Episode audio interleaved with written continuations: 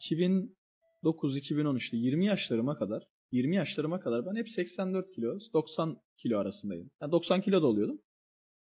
Ee, 92 kilo oluyordum. 87 kilo oluyordum anladın mı? Hani böyle bakmazsın ki çünkü spor yapıyorum. Fit görünüyorum. Hiç kimse kilomla ilgili yorum yapmıyor falan. Bakmıyorsun 40 yılda bir tartılıyordum işte. Evde böyle şey tartıları olur ya böyle döner. Üstüne çıktım hop ortada durur sonra böyle. O tartılardan var. 90'larda bir şey çıkıyordum hep 87'lerde. Sonra evlendim abi. Evlendikten sonra ne yalan söyleyeyim birazcık kilo aldım. Bir 95 kiloyu 98 kiloyu falan gördüm. Ama sonra işte spor mupor da yapıyorum ya. Birazcık işte beslenmene dikkat ettim falan ama öyle aman aman değil yani. Yine hala fast food yiyordum işte. Ev yemeği, evliliğin verdiği bir rahatlık falan oluyor yani. Yalan yok. Her evli, evlilik yaşamış olan vardır, evli olan vardır belki chatte. Bilirler yani. O ilk evlendiğin dönem bir kilo alma oluyor. Bir rahatlıyorsun, bir mutlu oluyorsun böyle anladın mı? Düzenli seks, işte ev yemeği falan filan. Neyse. Sonra işler çok iyi gitmedi. Maddi sıkıntılar var. Kavga falan tartışma sürekli olmaya başladı eski eşimle. Sonra abi ayrıldım eşimden. Tam ayrıldıktan bir ay sonra mı ne? Kas sıkımı geçirdim. Spor yapıyordum. Spor salonunda çok ciddi kas ağrılarım oluyordu. Spazmlar geçiriyordum böyle. Kaslarım sürekli sanki ne derler? Kramp giriyordu. Heh. Sürekli kramp giriyordu. Atıyorum bacağıma kramp giriyor ama geçmeyen bir kramp böyle. Yürüyemiyorum, kıpırdayamıyorum falan. En sonunda doktora gittim. İşte hastaneye yatırdılar. Kan değerlerim falan çok über seviyelerde yükselmiş. Kreatin kinaz seviyem falan. Ondan sonra işte serumlar, iğneler, ilaçlar falan filan. Bayağı bir yattım hastanede. Hastaneden çıktım. Ve kilo almaya başladım. Nasıl almaya başladım? Spora gitmememi söyledi doktor. E birazcık da eşimden de ayrıldığım için işte birazcık boşluktaydım böyle. E bir anda sporu bırakınca yemeğe de devam ediyorsun. Hareketsiz bir yaşantı. Çok ağrılarım falan vardı. Sanki böyle bütün vücudumun içindeki kasların hepsi böyle yara olmuş da sanki hareket ettiğimde veya bir herhangi bir güç uyguladığımda ne bileyim bu ayakkabı bağlamak da olur. Su damacanasını gel diyelim sipariş verdin. Su damacana geldi değil mi eve? İçeri alıp onu yerine koyuyorsun ya. Onu yaptığımda bile böyle sanki böyle çok ağır spor yapmışım. Sonrasında kas ağrım varmış ve o kas ağrısı hiç geçmiyormuş gibi. Böyle his, hissiyatlar böyleydi. E ben de böyle iyice hani şey yaptım. Depresyona girdim. Ne yalan söyleyeyim. İyice mutsuz hissetmeye başladım kendimi. Spora gidemiyorum. Eşimden ayrılmışım falan. Sonra işimden de ayrıldım. İşimden de nasıl ayrıldım? İşe gitmemeye başladım bildiğin. Durduk yere. Uyanıp kalkıp işe gitmemeye başladım. Düzenli olarak 3 yıldır çalıştığım firmada bildiğin evde yatmaya devam ettim. Telefonları açmamaya falan başladım. Bayağı ağır bir şekilde böyle. Ev kiramı ödememeye başladım. Elektrik, su, internet hiçbir şey ödememeye başladım. Sonra işte kenarda param da yoktu. Kredi borcum da vardı. Bankalara gittim. Kredi çekmeye çalıştım falan. Bir- En son işte hani İNG'den mi ne 4-5 bin lira daha bir şey çekebildim. Kalan son şeyimle artık.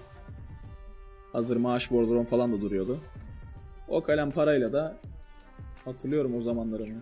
Nasıl hatırlayabilirsin bu zamanları Erkin? Yayıncılıktan öncesini anlatıyorum kardeşim. What the amına. Gittim son işte şeyimle 4-5 bin lira daha kredi çektim. Onunla işte elektriği, suyu, interneti falan ödedim. Artık böyle çok salmıştım. Bütün gün oyun oynuyordum. Hiçbir şey yapmıyordum böyle. Hani hayattan vazgeçmiş gibi. Sonra Uzay abla sağ olsun. O durumdan çekti çıkardı Antalya'ya çağırdı. Aldı beni götürdü.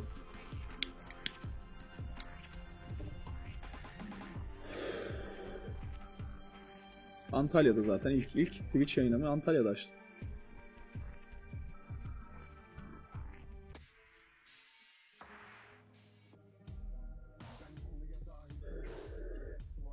Orada yayın açmaya başladım. Sonra böyle hayatında çok boşluk olur da her şeyinle bir şeye sarılırsın ya. Yayıncılığa sarıldım öyle. Ama bunu hani gerçekten o dönem iş arıyordum bir yandan da. Para kazanmak için o yayıncılığa sarmadım yani. Çok hoşuma gitti. Zaten kafamda bir şeydi bu. Yapmak istediğim bir şeydi. Çok uzun zamandır böyle. Çocukluktan beri. Hiç internet altyapım falan olmamıştı ona uygun. Denemiştim böyle 0.6 uploadla falan. Olmamıştı. Uzay ablaların orada 2 megabit ne upload vardı. 1000 bitrate mi ne öyle bir şeylerle yayın açmaya başladım. Sonra baktım insanlar muhabbet, sohbet, keyif alıyorlar. Döndüm ben de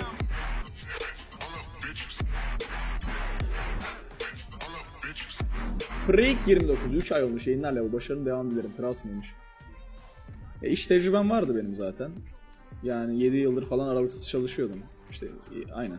17 yaşından beri dışarılarda çalışıyordum. Döndüm. İzmir'e geri döndüm. Ev bulana kadar falan babamın yanında kaldım köyde birazcık. Orada 0.6 megabit upload'um vardı. Orada yayın açmaya çalıştım. Ba- Bayağı 300-500 bitrate'lerle yayın açtım. 144p falan yayınlar. Belki o günlerden hala birileri vardır. Bilmiyorum. Kamera mamera yoktu.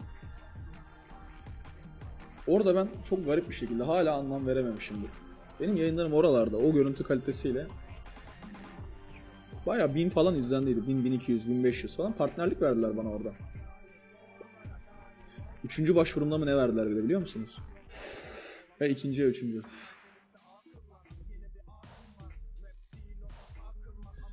Partnerliği aldım. Bir tane Elder Scrolls hesabım vardı. Hatta o hala içimde uktedir. İtalyan bir tane adama sattım ama hesap banlandı satış yapıldığı için ama parasını aldım adamla. Ya ben hesabı sattım, bilgilerini verdim, parasını aldım. Hesap ban yedi. Adam da bana bir ton sövdüydü, yazdıydı, aradıydı, ettiydi. Ama yapacak bir şey yok. O para da lazımdı. Hesap da gitti sonuçta. Hesap banyo sonuçta satış yaptığım için. Sen şimdi mesela Night Online'da Art 9 Kanjar'ın olduğunu düşün. Satıyorsun. Adamdan parasını alıyorsun. Adama eşyayı teslim ediyorsun. Sonra da o eşyayı gidiyorsun Entity Game atıyorum yani şu an örnek veriyorum. Siliyor. Gidip parasını teslim eder misin adama geri? Sen satışını yapmışsın. Sen e, vermen gerekeni vermişsin. Parasını almışsın. Öyle düşün. Bayağı bayağı siktin adam. Ben bir şey sikmedim oğlum. Ben bilgileri verdim. Adama bütün hesabı aktardım. Adam herhalde bir anda Türkiye IP'sinden değil de bir anda İtalya'dan girince öyle oldu herhalde. Neyse 500 dolar mı neydi o zaman? O da 1000 lira para yapıyordu. Çok bir para yapmıyordu ki. Onunla işte bir ev arkadaşımla Emir vardı hatırlarsınız böyle. Beraber Outlast falan oynamıştık. Onunla bir eve çıktım. Karşıya kadar. Fırının üstünde. Günde 10 saat yayın açmaya başladım.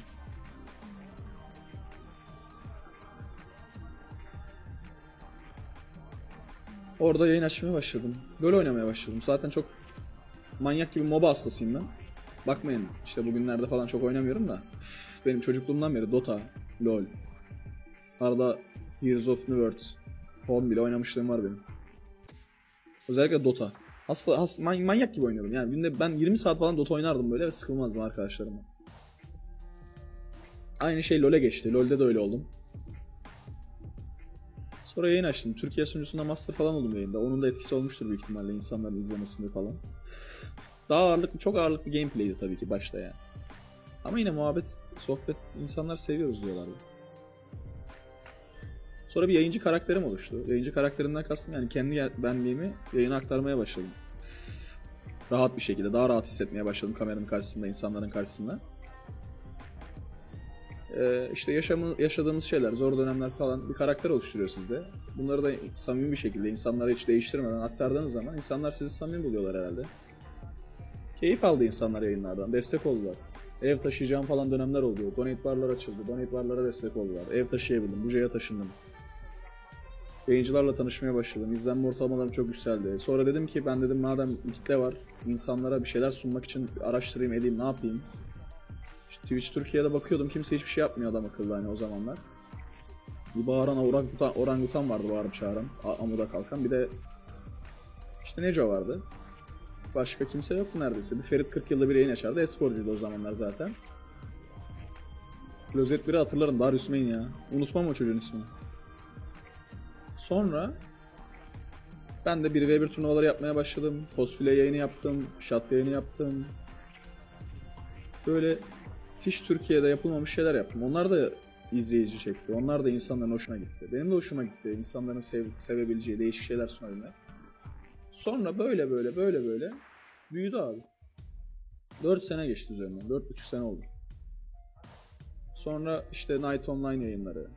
işte sponsorluklar, bu sektörde işler nasıl yürüyor, bunların araştırmaları, insanlarla edilen muhabbetler.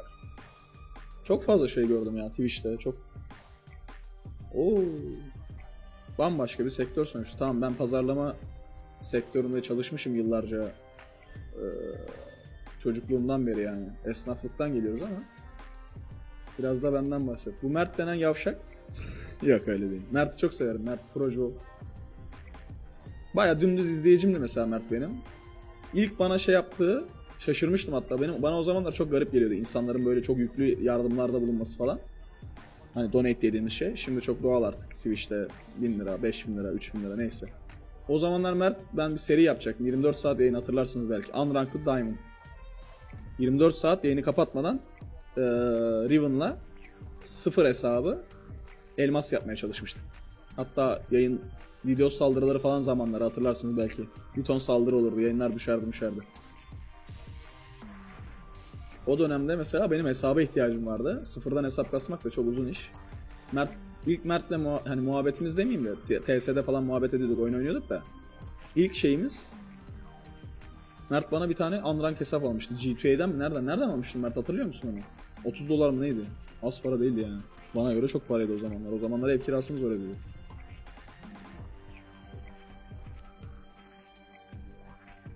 Hatırlamıyorsun değil mi? G2A'de bir yerde satılıyordu. Bir Unrank hesap alıyorduk. O hesapla işte kastıydık.